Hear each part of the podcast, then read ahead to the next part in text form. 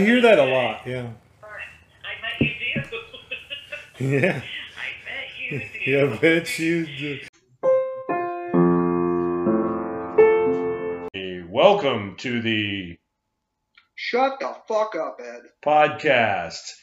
Thank you for joining us today. We're with Mike from Memphis.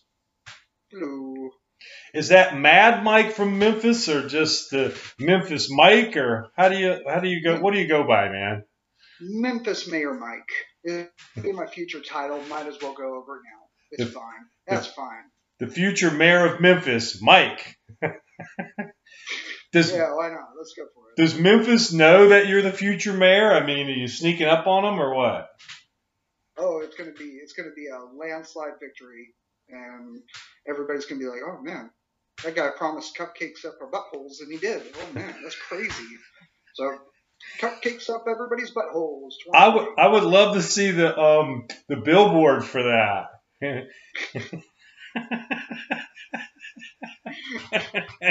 Are those gluten free cupcakes?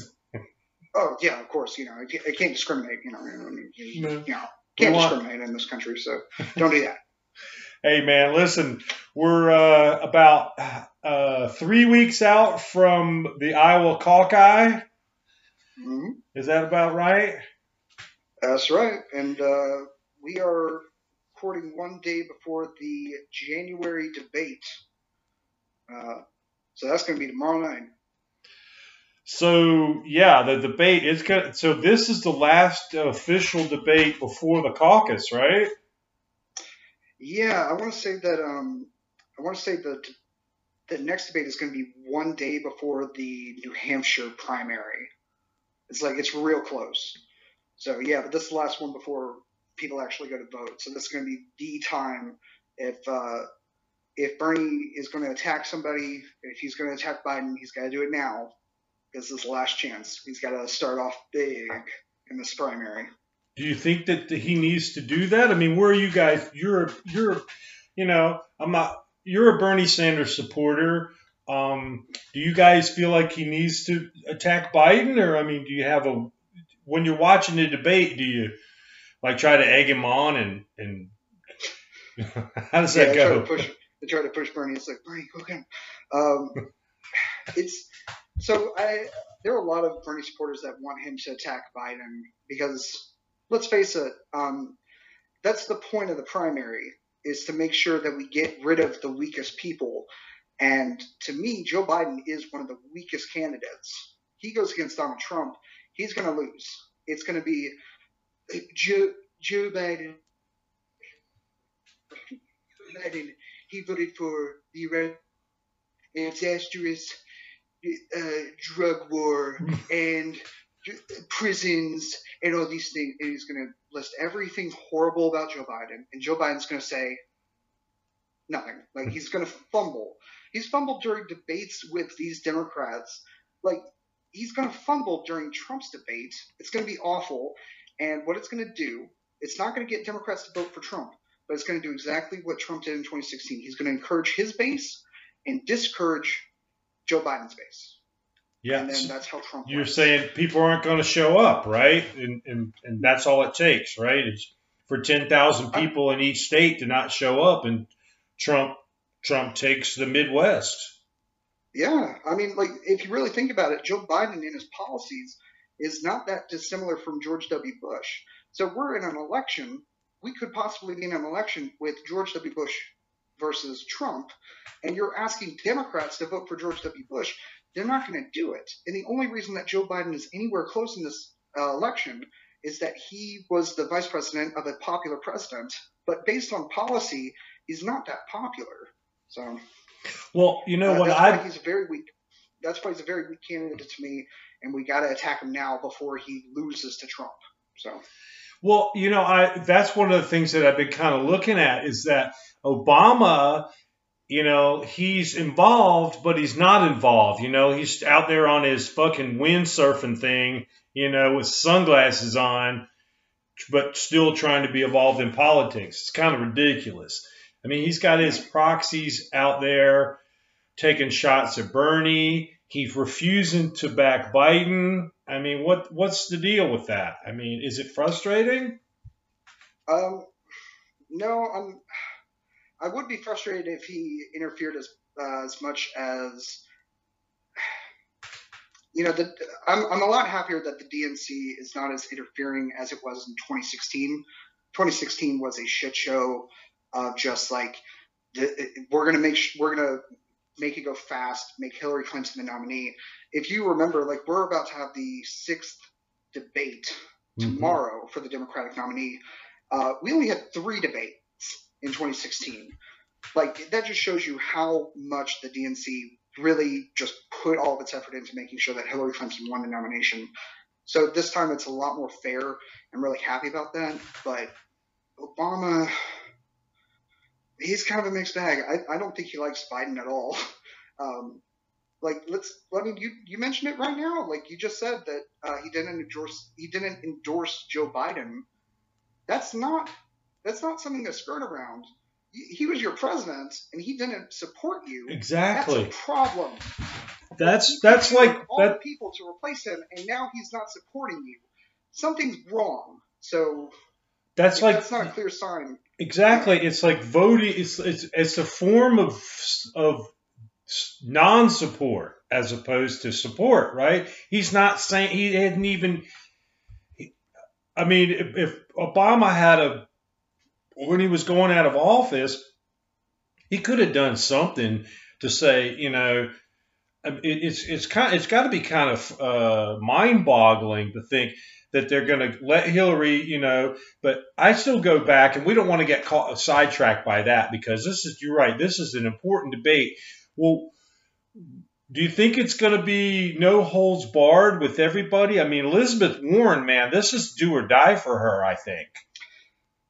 I completely agree. Um, uh, I'm worried that she won't even make it into the top three at this point.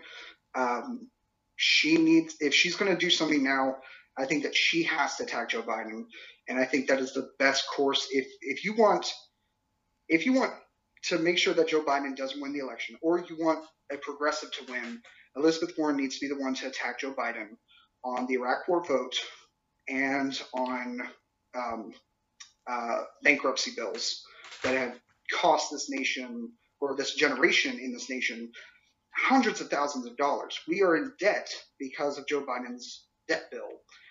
Um, if you don't know, there's a reason why Donald Trump can declare bankruptcy and you, with your student loans, can't. It's Right. because Joe Biden.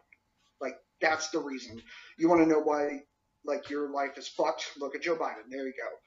So if, if if if Elizabeth Warren could attack Joe Biden, I think that that shows that she is strong, and it would make Biden's numbers go down. And I think that could keep her in the top three. Now I don't know if she can win the nomination or even the general, but she needs to do every attack possible on Joe Biden if she wants to be relevant. Yeah. Well, I think the one thing that is about Bernie, just as a, you know, my personal view, is that he is so obviously what it, he is, right? And you know, so people know where he stands, and you could decide to say, you know what, I don't really like where he stands on that, but at least I know where the fuck he stands, you know, and that and that was one of the things that made Trump stand out was like he didn't care if he had these unpopular opinions. He didn't give a shit, right? He just said what he said. This is what I believe. Whatever. Fuck y'all if you don't like it, right? And Bernie is kind of like that too with his socialism. He's like, I'm not going to back down off of this. This has been my life's calling, you know? He's not going to try to become a moderate. So you have to admire that about him. I, I mean, I personally would admire that aspect of him. I don't want to go into my, you know, how I feel about or think about his policies, but you you- like you could write down something, an issue, and you could pretty much know or have a pretty good idea where Bernie Sanders stands on it. And you know, I think that that is. I mean, I think maybe that's part of his rise in the polls. I mean, he seems to be rising in the polls. Do you think there's another reason? Uh, I think that there's a Yeah, like the rise right now, I think, is due to Trump's uh, incompetence when it comes to Iran. Um, so Iran, uh, so Trump assassinated or killed, whatever you want to describe it as, killed a Iranian general on Iraqi soil. So that is dumb, and there is a reason why it's dumb because there was no plan, and so you were putting America on the verge of war with Iran. People are freaking out. You have a very anti-war movement going on in the Democratic Party. That's going to help Bernie because out of everybody on that stage, he is the only one that says no to the Iraq War, and he said no, we're not going to increase the military budget by another 700 billion dollars. We're not going to do that, and we have to put checks on Trump if he goes to war with Iran. He can't just do it without congressional approval. He's the only one that has that record. So that's going to help him versus Joe Biden, somebody who voted for the Iraq War, and even Elizabeth Warren, somebody who I think does mean well, still voted to increase Trump's military budget by 700 billion. It's like holy hell. So that's going to help Bernie a lot. Just this whole Iran mishap that Trump is, I don't know what the hell he's thinking, but. Well, do you think that this, I mean, it seems the last debate, I can't remember anything about it, was they kind of got away with the, you know, Trump sucks, I'm better. You know, that's not really much of a platform. But now that Trump did this thing prior to the debate, do you think that that's going to like eat up half of the debate, this Iran thing?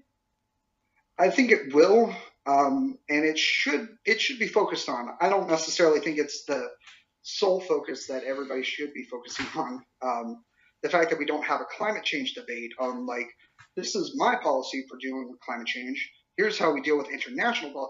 Because I, I really want to know, like, I want to know what Joe Biden's opinion is on what happens when Antarctica loses its ice. Like, are we going to invade it?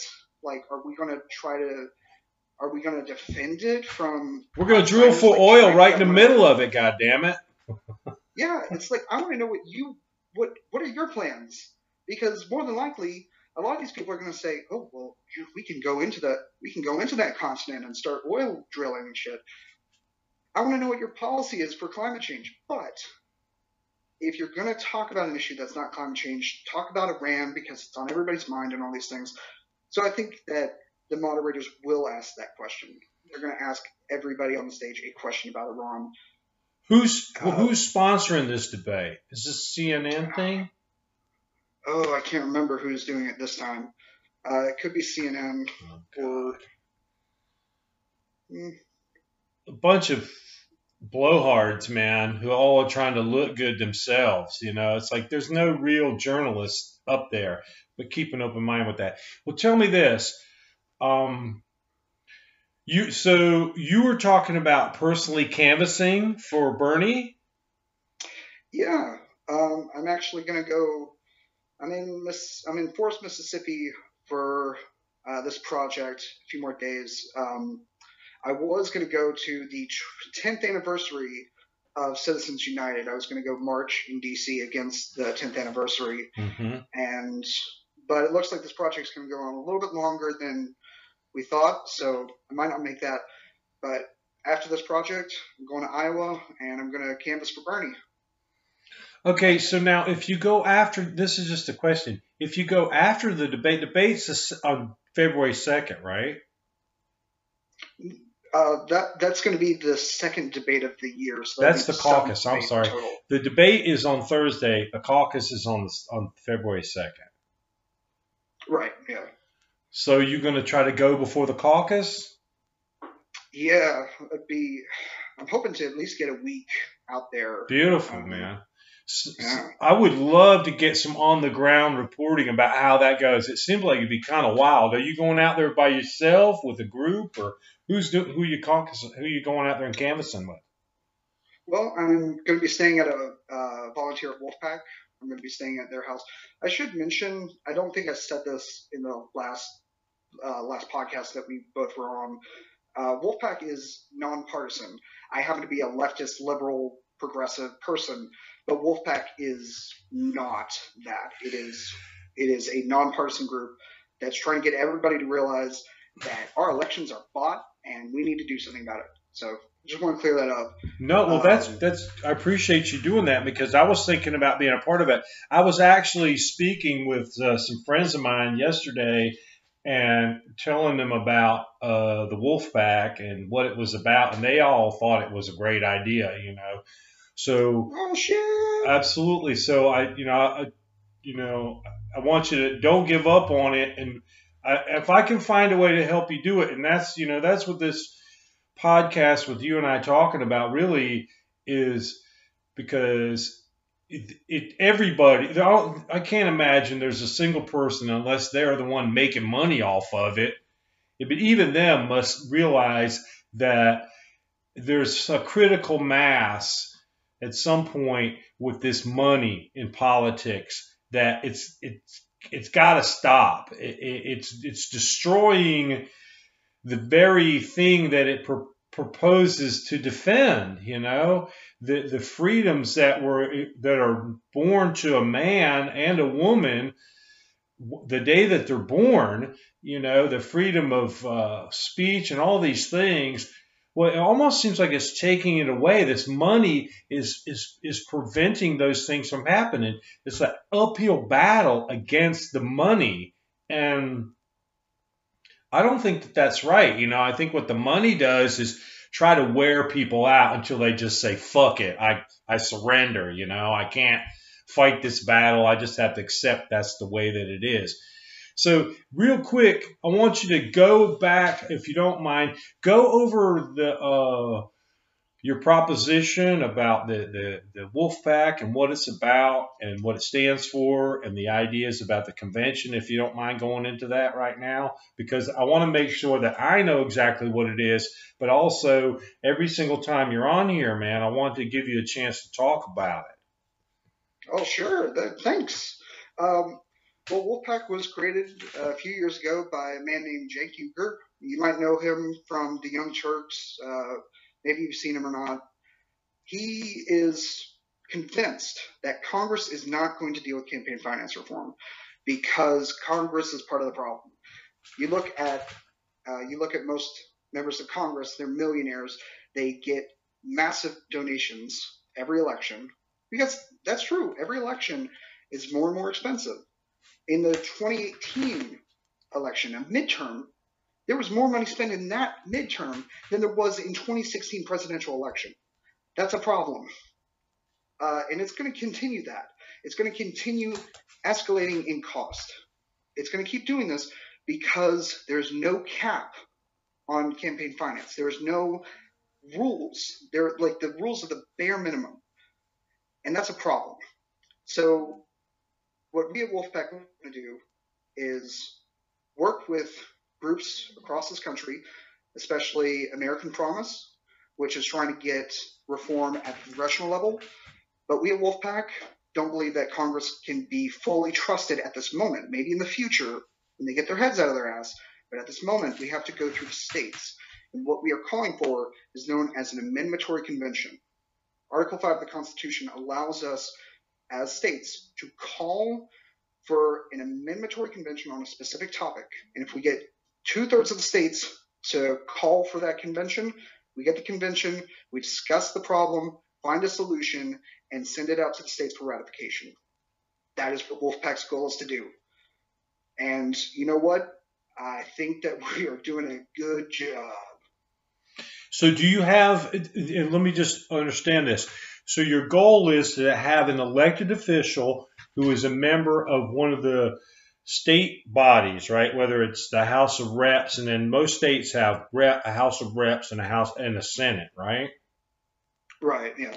One of those elected officials brings the proposition forward in the House that they're a member of for a vote. Is that what you're saying? That's the goal to get it to bring it forward so that the, to force the House reps or the Senate people to vote on it. Uh, uh, I will break it down even simpler. Uh, so every state has a, just like the country, has a legislative branch, an executive branch, and a judicial branch. We have to go through the legislative branch of two thirds of the states, and we have to pass in the legislative branch. Now, depending on what kind it is, like Tennessee has uh, two chambers of the legislative branch, just like the United States, and we have to go through one chamber of the legislative branch and then the other. And if that happens, hey, we passed that state. We've already done it five times. Just got to do it about 27 more times. So you're saying that it's been passed in five states? That's right. Well, man, well, last time we spoke, you I think you you said all of them, but you weren't sure if you had. Could you tell me what those are again? Oh, you mother. Okay, I, I see how it is. I see how it is. You embarrass me. You you. No, it's you fine. embarrass me in front of Listen. Okay. You're from Tennessee. Did you guys pass it? No, not yet. We're going to committee this year. So Beautiful. we we are more than likely going to pass. Um, I don't want to the details. No, that's fine, I man. Can tell, I I don't want to give too many details, but I think that we have the best shot of possibly getting through this year. Beautiful. Hey, but think about this just an, as an aside. Can you imagine what's really crazy that the Virginia still has the House of Burgesses? I'm honestly not that surprised. There are a lot of uh, like the 13 colonies. They have these weird things. What is uh, what's the state that says that it's not a state? It's oh, we're the province of whatever. It's either Rhode Island or New Hampshire. Yeah, it's like we're we're not a state. We're a province or something. It's like okay, that's nice.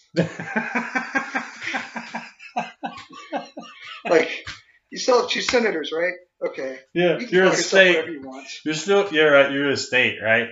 But you're saying on your flag, it doesn't say state. I don't know, man. I have to look that up. Too bad we don't have like uh, instantaneous like uh, Instagram input into our broadcast. It's not. We don't have. We don't have that technology right now. Um. Well, let's go. Let's go into something that's a little bit more contentious. And uh, so, what I really want to do, though, is to say, you know, anybody who's listening to this, look up Wolf-PAC, and that's W O L F dash P A C. If you're even remotely interested in trying to take the money out of politics, check that out and see if that you can get involved. And uh, because I don't think it's going to go away, man, and I think it's a very and the fact that it's nonpartisan is is uh, is the, is very good. It's very means there's a lot of sincerity behind it, you know. And obviously, there's going to be some people who are driven by their uh, political motivations, but still, it's it affects everybody. Anytime, like if you're in California and you're a Republican, you can forget about that shit unless you live in Orange County. You are not going to get fucking elected, okay? You can just forget about it. And you know, and it's the same way in, in down to the city level in a lot of cities and stuff. And also reverse if you're somewhere out, you know, in a in a more uh, conservative area. If you're a Democrat, you're uh, up the creek. You know, if you don't have a bunch of money, it just ain't gonna happen, right? Your voice is not gonna get heard, and I think that's wrong. It, it is wrong. And what it has is that, you know, major corporations and super PACs, they come to you and they say, okay, we're going to help you out with your campaign, but you got to do this, this, and this. Like, it happens all the time. There was a woman, she ran in 2018 to become the senator of West Virginia. And she was mm-hmm. going against Joe Manchin. Her name is Paula Jean Swearengin. And if you haven't, if you haven't heard of her, look her up her family is a lineage of coal miners. Um, her family just has a history of getting black lung, awful, horrible things that come from coal mining, and she is running as an uncorrupted Democrat. Does not want any corporate PAC money, no super PACs, nothing like that. And what she talked about is that the moment, only a day or two after she announced her campaign, she received letters from the coal industry, like different like different uh, PACs that deal with coal and different governors and all these things. Are just like, hey man, you want our endorsements or you want our money and all stuff. It's like, oh my god.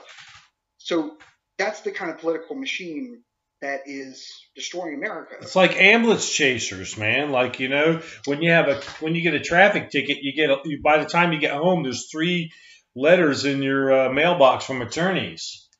Yeah, there you go. This, we're, we have a, we are a country of ambulance chasers, chasers at this point.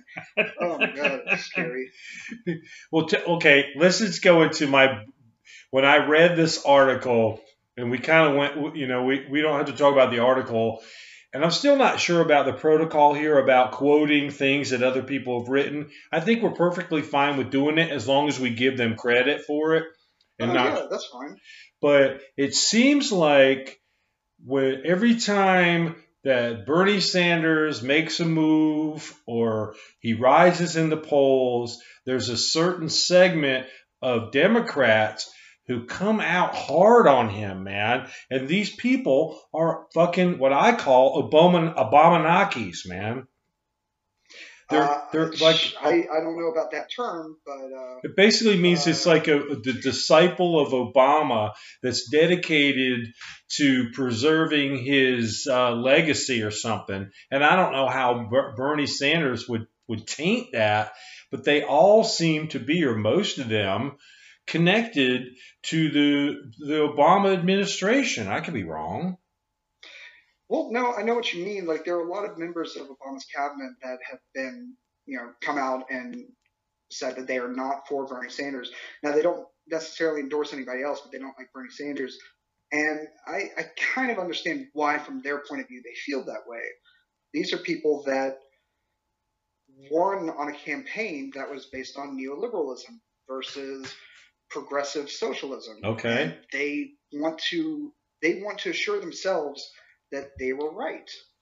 And oh, Bernie Sanders is the nominee, then maybe they have to rethink their lives and all those things. But it's also like I've talked about um, in the law, in the last podcast. A lot of people in the Democratic Party get paid to be consultants, and not necessarily to win an election, but they're paid because of it. So um, you were talking about this article about this guy Jim uh, Messini. Messina, what was his Mhm. name? It's Messina. I think it's Messina, like the guy from Loggins and Messina, but not spelled the same. You Oh. know, I think it's Messina. Yeah. Well, he's a hack, man. But anyway, he's a Yeah, hack I- from way back. Well, I'll tell I'll tell you exactly why. Um, so I talked about that last time that political consultants are called, and it doesn't matter how often they win. If they win once, or if they have the backing of a politician that's very famous, they have a job for life. So this guy, he actually worked for the Tories in 20. Let's see, it was 2014. Uh, again in 2018, and he worked with the Italian Prime Minister in 2016. And all of those campaigns that he advised on lost. Like, he didn't win any of those campaigns. And there's a reason because this isn't 2008 anymore. This isn't even 2012. We are in a new decade and everything is changing. But this guy doesn't understand that, oh, wait a minute, things are changing. I better change too. He just wants to continue the same path. And I'll tell you this, like, so, so the article that Ed and I are talking about, we're talking about this um, article. It is called. What is it called? What is it called? I was just looking at it, and it says, "Can Bernie win?" I don't know. It's just, but you know, we don't want to get caught up in that. But it's because it, you can find it all over the place. But it's a hit piece almost on Bernie. yeah.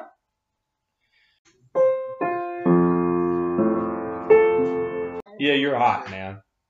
Okay, so this is the title of the campaign from Politico.com. Obama campaign guru, Trump would love to run against Bernie. So, so the article goes into about Jim Messina, Messina, however you pronounce his name. I took I took two years of Italian in college, and I don't know how to pronounce anything Oh, yeah? in Italian. Prego. Oh, I'm bad with bad with languages. Oh well. Uh, Well, you can't even order a fucking coffee in Italy. oh God, if, I'd, I'd have a heart attack. I I, it, mm, I couldn't do it. Oh, come on, man. Don't be. You gotta, you gotta let go. Because listen, I've seen, I've seen your car, man. You are not anal retentive. you are anal expressive, bro. Oh, thank you. Thank you, thank you, thank you. But get Ah, back to the we have to have a laugh at some point in here. But anyway, um, so this guy, So did it come out after the poll? He uh, says this was this was after the poll. Yeah, that Yeah. was uh, the poll that showed that Bernie was, you know, uh, three-way tie in Iowa and had two-point lead in New Hampshire. so. This is on This the Politico. The article is on after. Politico, right? And then and it says. But uh, the the thing I find interesting about all these things, um, the one source of evidence that he has that Trump would love to go against Bernie, he keeps saying that socialism doesn't win in America. And I like how many times have we been told this? Like these are the same people. These are the same people that said in 2016 socialism isn't popular enough to win the Democratic primary. Uh, Bernie Sanders got really close, and if there wasn't obvious interference from the Democratic Party, he could have won the nomination. Uh, these are the same people that said Hillary Clinton was the most experienced and the best to go against Trump.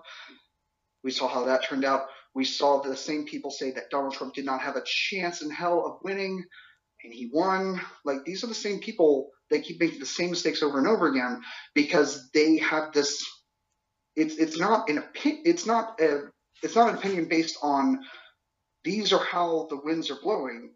It's more of a, a self fulfilling prophecy that they're trying to do. They don't like socialism, so they will say that socialism is bad. That's it. Well, yeah, because they're not going to get paid as much if it, if there's if socialism is the the, the uh, if socialism comes in because it's going to take the money out of politics, and Well, more specifically, Bernie Sanders wants to cut out uh, consultants for the party. exactly. so that they don't have as much authority in the party because they essentially they're just as powerful as Nancy Pelosi when you really think about it. Like they have a lot of authority in the party and they get paid whether they win or lose. So it it does fuck up things. But more importantly, Bernie Sanders does want to get rid of um, one of the first things he wants to do because when you're president, you're not just president of the country, you're president of the party what Bernie wants to do is eliminate fossil fuel donations from entering the party, which means that the party is no longer held hostage by fossil fuel use. So they can say, uh, yeah, let's go with the Green New Deal. And they don't have to worry about the consequences. They can just say what's important to them and important to their constituents, but they can't say that now because they have to rely on fossil fuel money. And they can't do that as long as the party keeps taking it. So it's all this stuff that these people don't want to see changed in the party. As long as they don't want change, they're always going to say that Bernie Sanders is unelectable or the enemy or anything like that. Yeah, but we don't want to go into the whole fossil fuel thing, but um, on on that issue, but I think the one thing that Bernie Sanders does have, and I kind of touched on it earlier, you can tell that he has conviction conviction of his beliefs, and so American people, whether they agree with you uh, totally on your beliefs, but they admire people who stick to their beliefs, right? And they don't have their finger in the air like the Clintons and Obama, too, trying to gauge which way the wind is blowing so that they can look good. And Bernie Sanders really he doesn't give a shit about that, you know? I mean, I really believe that, you know, we I don't we don't this really isn't the format right now here today to argue about the you know, the viability of his ideas. But you can you can he is willing to say what he thinks it is, right? And he's just going to stick to it. He's going to stand by it. This is it. This is what's wrong, and this is there's there's got to be a way to change it, and let's let's focus on that, you know. And so this is, but this is kind of like the last ditch thing for him, man. If he doesn't, if he can't get, you know, I, I'm fascinated by it. I think people, Americans are really fascinated by it, and they want there to be a brawl. They want there to be a uh, brokered convention, if you will. even though there won't be any cigar filled room at the Democratic convention. God forbid, you know, which is just stupid. It may be weed filled room, right? That'll be the way it is. Back in the weed filled room, they'll come out and they'll go, well, the candidate is, hold on. The candidate, we, what, what? Hey, look at that pizza over there. Hold on. Can I get one of the? Oh, the candidate. Is, oh, you got any corn dogs? No. The candidate we've chosen. I mean, we've chosen because what? Okay, let's just get way out there. Do you think there's a possibility for a brokered convention and Michelle O to just like uh, come down on a cloud and say? I'm the savior. I'm the savior, whatever she sounds like. And I can save you all. Vote for me. I don't want to run in any primaries, and I don't want anybody to criticize me. And you know, I don't want to hear any of that bullshit. Just you know, everybody switch their vote to me. Um, you know, I mean, could that happen? Um, I think by the rules that are set in place, that wouldn't happen. Um, or okay, so technically, I think that is a thing that can technically happen. If there is a broker convention and everything's fucked up, the superdelegates can now have a say in what happens, but the superdelegates only have about 15% of the vote, and that's only if there's a brokered convention. So what they would have to do is pick somebody that already has enough delegates to win the Oh, election. okay. So it would have to be somebody that's already in the primary. Um, if there's a brokered convention, it's more than likely going to be Joe Biden or Yeah. Elizabeth Warren. I think I think Joe Biden's the So Elizabeth Warren could be some kind of compromise candidate. uh, yeah. I've been thinking about uh, I've been thinking that that would be the case for a while. She is um, she's a progressive, but she also is a member of the establishment. So that is a pretty good compromise if you wanted to merge the two groups together. Wouldn't what she what you're saying that she would have to have at least one delegate already? She'd have to win some delegates. Well, if you had a brokered convention, um, the idea with the brokered convention is that nobody got 50% of the Right. vote. So uh, then the superdelegates come in, and they will get to decide about, you know, overall they would have 15% of the vote. So they distribute their votes based around the existing candidates. And more than likely, they're all going to say, we have to be unified on this. We're going to pick one person. And they'd they could pick Joe Biden if he has enough votes, if he has enough delegates already, or they could pick Elizabeth Warren if she has enough delegates already. But if she only has, let's say, two delegates, they're not going to pick her because she wouldn't win, and you'd be in the same situation, and you wouldn't, and you wouldn't have anybody as the nominee. They're definitely not going to pick Bernie Sanders because they're looking at him like, oh my God, this guy's more dangerous. Than It's your fault, right? At you, they're going to be blaming the whole thing At on least under him. Trump, you get a lot of donations. Like Mhm. Bernie Sanders, uh, Bernie Sanders does not help the Democratic establishment, so they would not elect him. But you know, But Warren's isn't a good the compromise candidate? is the super delegate that's a that's a Hillary Clinton artifact? Did they have that before her? That was um, I can't remember the exact election. It was starting. It was started like 40 years ago. I can't remember the exact election. Oh, really? Essentially, a if I have this correct, a populist candidate won the election during the primary and lost in the general. Mm-hmm. And it was, I think it was during Reagan's second term, Okay. or maybe Nixon's second term. It was like against a buffoon, and it's like, oh my god. And so what the Democratic Party did was that, okay, we have to control this. We're going to pick, we're going to have super delegates. They'll have control over 15% of the vote. Make sure that the party goes in the way that we want. And yeah, it's been it's been a fucking shit show. Um, super delegates do not have a pulse on the American finger.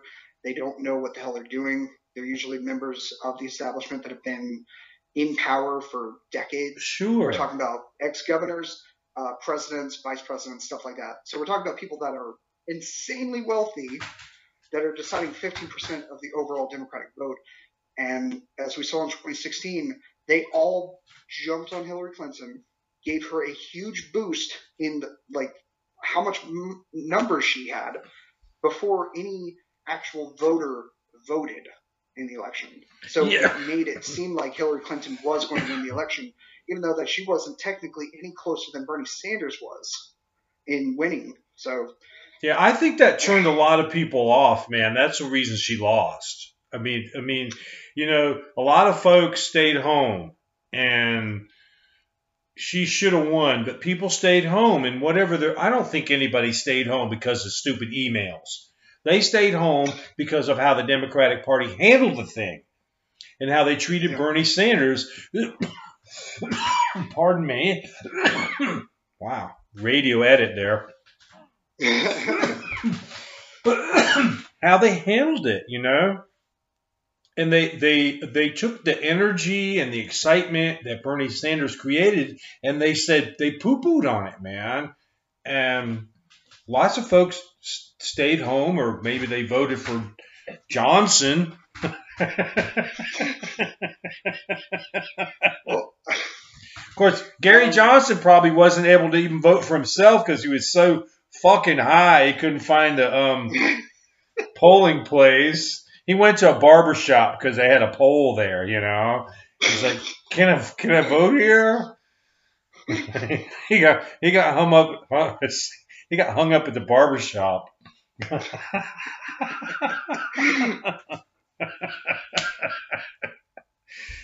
mean, you know, so of course the Trump and the Republicans absolutely loved it. You know what what went on there, and how the yeah, I mean, oh, Jesus Christ! Like you, you fuck up your own base and you make it clear to the opponents that you have no idea what you're doing. Um, I mean, that's like, yeah, the Republicans love that. Um, sure, but you know yeah? The- in the- the it gave um, a lot of the super delegates are happier that Trump is president than Bernie is, because Bernie would take away their money, would take away a lot of the funds that go to paying overpaid staff at the DNC. Well, he can't just Um, do it by fucking executive order, though. But he could, you know, if he gets elected, then you know he can make it a point that the things that he put in his platform might could happen, you know. But I mean, he can't just wave a, you know. I mean, the pres, it's the pres. He's not a the uh, the king. He's not gonna be a king. I mean, he's gonna be the president. But I would think that Well, if there are a lot of things. There are a lot of things that Bernie could still do just as being president. The first one is that he can appoint a uh, chairman to the DNC, Mhm. and so Obama did that. that's true. Um, the, and you know what the chairman does is does what the president wants them to do in controlling the party the way that they want to. Bernie could easily put a chairman and that actually wants to get rid of fossil fuel money, unlike the current one, Tom Perez, who is just like, well, we need to fight, we need to fight, you know, the Republicans, so we're going to take their money too. It's, oh my God, how how stupid are you? So when uh, but anyways, there are other things that Bernie can do. Uh, one of the things is that he can take marijuana from a Schedule One drug, move it down to a Schedule Two or Three, which means that it wouldn't be treated in the same way. Right now, it's treated in the same way that cocaine and crack are. Right. So it's Just a like it can be it's, punishment. it's real easy to get a felony off of it. Yeah. Right, and he can move that. He can move that down, and that alone, how many fucking lives will be fucking saved because of that action that any president can do, and he's going to be the first one to do it in time because he has the balls to actually say, "Fuck this system. We have to change it." Well, you know, I, I'm not. I, you know, I'm not going to say that that's a bad thing. Um, just as an aside, because I want to get this in under the uh, wire on our conversation, because it's a real thing that just happened. Michael Bloomberg and Tom Steyer, and by the way, I didn't point it out last time we spoke.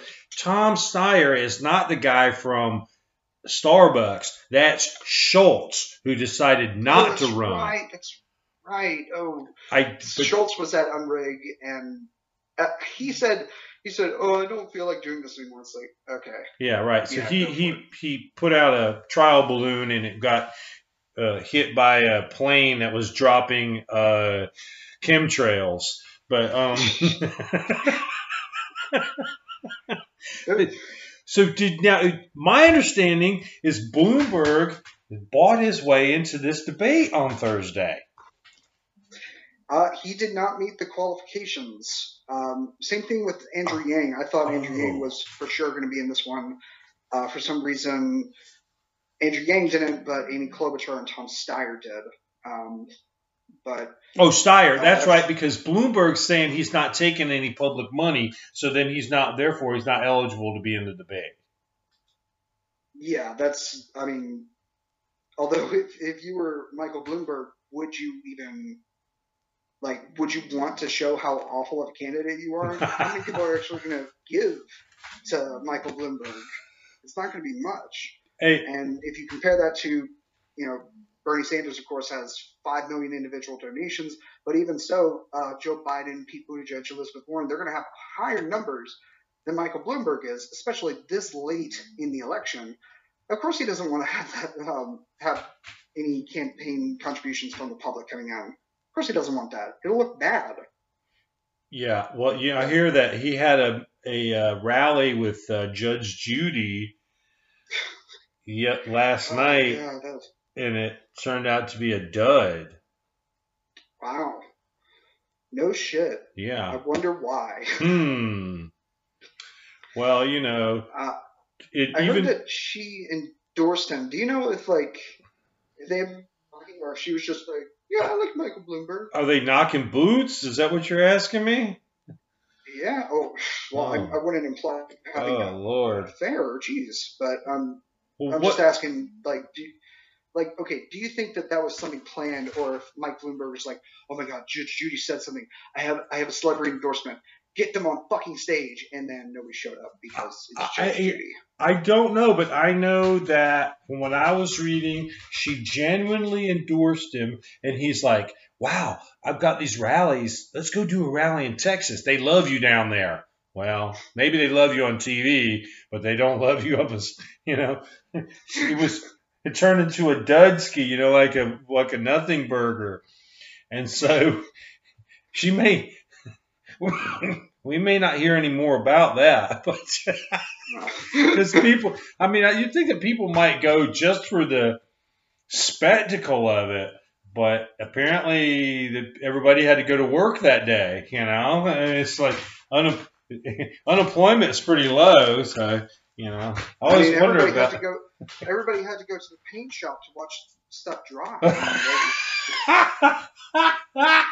People were busy that day. Jeez. oh my God! You, you give you give the people of Texas too little credit. They have to, you know, they have to keep their time busy. And uh, jeez, it, it's, it's it's the same problem. Like I look at Joe Biden, and I'm like, I look at his rallies, and they're so tiny. They're like tiny town halls. I've been to.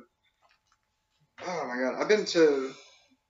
You know what? I went to a state representative's town hall recently, and Yeah. they look about the same as a Joe Biden campaign, maybe only a little bit bigger because they are like 30 to 70 people in a room listening to Joe Biden talk, and it's like, holy shit, you're running for president. You were you were a vice president of the United States under a popular president, and you can only get 70 people to show up. Like and half I- of them were in the press. spectacle. I'd half, go for the spectacle if I didn't like him. Uh, if I liked him, I'd go for the spectacle. But holy crap, I don't know how that works. I think that you, but now, I guess you're pretty glad that there's a Bernie Sanders then, because if there wasn't a Bernie Sanders, you, you Democrats would be very, very depressed right now about the, the uh, what's going to happen. You know, so I think that's also part of it. It's like the Democrats are saying, "Fuck it, we're going to lose." Let's let's go down in style, man. Let's go with Bernie Sanders and see what happens. I mean, I can't. I just You know can't. I, I- can't imagine I Joe Biden winning. Uh, I don't imagine Joe Biden winning against Trump. I don't see Pete Buttigieg. I, I definitely don't see that. Um, because I'll tell you what, I'll tell you exactly what the election, if, if Buttigieg is the nominee, here's how the election is going to go. News is going to focus on him being gay. And what do we call his husband? Is his husband the first lady? Is his husband the first man? Oh my God, let's talk about this. And all the time, the whole time, Trump is going to be at his rallies talking about Pete, the the socialist, and yeah, he's going to call Pete a socialist even though he isn't, because that's what they always do. Call Right. Pete a socialist even though they're not. It's like Pete, uh, he went to Harvard and he failed at being even a small town mayor. I guess that's what the Democrats are desperate for, and all this stuff. He's going to have the floor with Buttigieg, and Buttigieg is going to be at his wine caves giving speeches to billionaires so that he can get money. That's how the election is going to go, and Trump's going to win. Like, you cannot have Pete Buttigieg as the nominee. You can't have Joe Biden as the nominee. I'm a little hesitant about Warren. I think that she has maybe, but Bernie is the best option of beating Trump. He is the best option of doing so. And out of every candidate, he also has the best of getting his agenda done, or at least anything done. Unlike anybody else, they're going to be too afraid to stand up against the Republicans. Bernie doesn't give a shit. He'll go after them with everything he's got. He's got nothing to lose. He's like 87. He's gonna fucking let's fucking go. Let's fuck it. Let's go. That's But- all he's gonna do. So I'm like, yeah, Bernie's gonna win, and he's gonna do a good job. Well, I, you know, I'm. I, I don't watch the debates because I can't stand the moderators. They're just they they sicken me. It it's Yeah, it's like here. softball questions. The moderators ought to be standing up there as candidates. You know, I mean, it's just ridiculous. It's stupid. I mean, Did you see? Did you see in the last uh, debate? It was by PBS. Somebody asked Bernie Sanders, essentially, why wasn't he a woman? They were asking because why asking, why why was he a man? yeah, yeah, why are you why are you a white man? Like, do, do you think that that hurts you as a candidate? Do you think that it's like, oh my god, like these are not these are not good questions. Although Bernie hit it out of the park, it's like fucking it doesn't matter because everybody's fucked under the system. You need to get the fuck get the fuck out of here with this shit. So Bernie saved it with that answer, but they are so incredibly stupid with their questions. Well, it, I think their their questions are so that when the show is over, they can go back and talk to all their friends and say, "Wow, do you see how I laid that question out there? Boy, that was a really great question." Doesn't help the debate. Doesn't you know? Nobody learned anything. Uh, no, nobody was edified by it. Nothing was clear clarified by it. You know, but oh, it was you know, it was incisive. You know. Yeah, I agree with that. Hey, so I got one more thing down here. Um, what was it? Uh, duh, duh, duh, we covered the Abamanakis. Um, outside of politics, the um, there's a volcano erupting in the Philippines. Oh shit. Yeah. I uh you know, I honestly don't watch news because it's so fucking depressing. The only the only thing I'm like, oh Bernie, please save us. That's all I can watch. Well, tell me this: Have you heard about um, the uh, drone clouds of drones in Colorado? What? That sounds bullshit. Let's find out. Tell me more. Okay, well, it's been going on for for at least a month, and in a north, I think it's southeastern county of Colorado. It's pretty uh, sparsely populated, as you can imagine. At sundown, there has been spotted these groups of large drones flying in formation every night but they've been spread out like over three different counties area. And one night they were saying that they were flying in this bizarre kind of checkerboard formation. And so a lot of people are saying if they're doing some kind of mapping that you can only do at night, apparently, right? But nobody has come out and claimed responsibility for it. It has to be these things have to be private, okay? But because they're so big, that they require an FAA license themselves. But the FAA has said no, nobody's applied for a license. We haven't cleared um, airspace, but the place that where they're flying, they haven't crossed over into military or uh, civilian airspace like airport landing stuff. They they avoid that, but there have been um, military flyovers trying to find these things. They had some special radar plane flying around one night trying to locate them. And it's just been going on, and it goes on every night. So, I, mean, if you don't know about it, you know, you might want to just check out, you know, Colorado drone swarm and what the hell is it all about? It's it's it's not UFOs, okay? They're fucking drones. But it's weird. They can't figure out who's flying them, who's controlling them, where they're where they're launching from, and where they're going back to. It's it's kind of a weird thing. But since you don't know anything about it, you know, I think it's it's these these drones, man, are not cheap now. These are the ten thousand, twenty thousand dollar drones. It's not something that you go down to the uh, Harbor Freight and get one for sixty bucks. Okay, these things are. Well, I mean, I'm, I'm having a look at um, Vice article on it, and uh, yeah, it, it seems more just like you know any kind of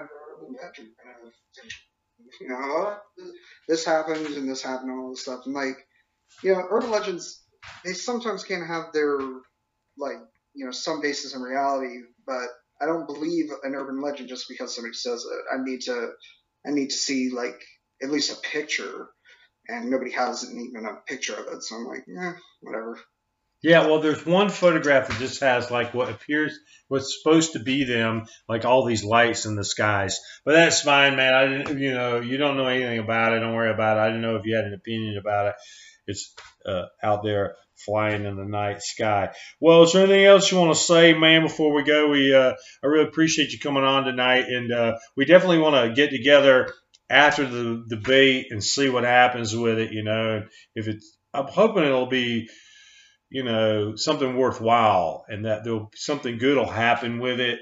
In the sense that some of these issues that you know affect everybody, no matter what party you're in, there's a lot of stuff out there that needs to be talked about that um, that as Americans that we need to address. You know, from the deficit to the you know to the uh, the war powers. You know, to especially campaign finance, because you know it's that's the thing that's going on, and that's really what I'm kind of say. It's like the Democrat Party is doesn't realize that they are owned by Trump right now. I mean, that he owns them. The half of every debate is just about Trump. They never really get into these issues that are important. And that's all that Trump and his supporters care about. If they can have the people argue about whether Trump should be impeached or not, you know, as opposed to talking about climate change, it's a fucking win. I I will not disagree. That is right on point. There's sometimes where you have to talk about the incumbent president because hey, he's the most powerful person in the world. But if you focus your campaign on I'm not Trump, well, I mean that didn't work out for Hillary Clinton in 2016. It's not going to work out for Joe Schmo. It's not going to work out for Kamala Harris. It's not going to work out for Cory Booker, who just dropped out. Yeah. Or Julian Castro, who just dropped out. Marianne Williamson dropped out too. Like they, Castro, out of all the people that I just mentioned, he's the only one that didn't focus on "I'm not Trump." He had he had an agenda with immigration. Unfortunately, it didn't resonate. I liked him enough as a candidate, but you, can't run a campaign about "I'm not Trump" because people don't care. People don't care if you're not Trump. Oh, you're not Trump. You're just another member of the establishment that's done the exact same thing for 30, 40 years that's been fucking my life up, yeah, that's great. Thank you. I'll vote for you. It's like, it's not going to work. You have to bring out something different. So I do agree with that. But the reason that the Democrats are owned by Trump, and you know, I'll say this before I go, the reason is is that they get the campaign donations from the same people that give to Trump. Cory Booker in 2015 said, "Oh, I couldn't have couldn't have gotten anywhere uh, I wouldn't be up on the stage if it wasn't for the DeVos family. You know, the family that also gave a shit ton of money to Donald Trump. The reason that Betsy DeVos is uh, is the director of education department. Like Yeah, she's the Secretary of. Education. Uh, she would say what? Is it, is it Secretary of Education? Is that is that Yeah. what? that's Yeah, Secretary of Education. I said like resident or president, whatever. But you get the idea. It's like these people are owned by the same people that own the Republicans, and you can't rule yourself as a sovereign party until you get money out of politics. You have to be run by the people. The Democrats don't want to acknowledge that because they like the money. So, or they're too afraid, and that's understandable. But there's a time to be afraid, and there's a time to do action. This is the time to do action because Trump is going to look like he's going to win again. So, Well, that's beautiful, man. The way you said that. So tell me again the name of uh, your outfit and how people can uh, do research on it. Whether you guys got a website or what. oh sure, uh, well, uh, wolf-pac.com. Uh, that's pack P A C. Um, I will tell you right now. I just had to look it up because you know you embarrassed me. But here are the five states that Wolf-PAC has passed in. It is California, Rhode Island, oh, Vermont. Shh. No, my page disappeared. You're doing it. is it New Hampshire? Okay, okay, okay. Vermont, California, Illinois, New Jersey, Rhode Island. Okay. We got five states. Now, fortunately, they're all blue, and what that a lot of people imply that oh well, blue states. This is a Democrat thing. No, this is this is a nonpartisan issue. That's why Tennessee, uh, being the sixth state to call for this convention is going to be monumentally important because uh, Democrats are not always interested in amendatory conventions, but Republicans love them because they show that states have rights. And you know what? In a lot of situations, states should have rights to be able to be a check and balance on the federal government. Because that's really the only check and balance that we have anymore against the federal government is the states. And you are going to need some states won't change the Constitution because y'all are broken. Uh, so if you're interested in even even putting pressure on Congress, because this is how you do it. This is how you actually put pressure on Congress.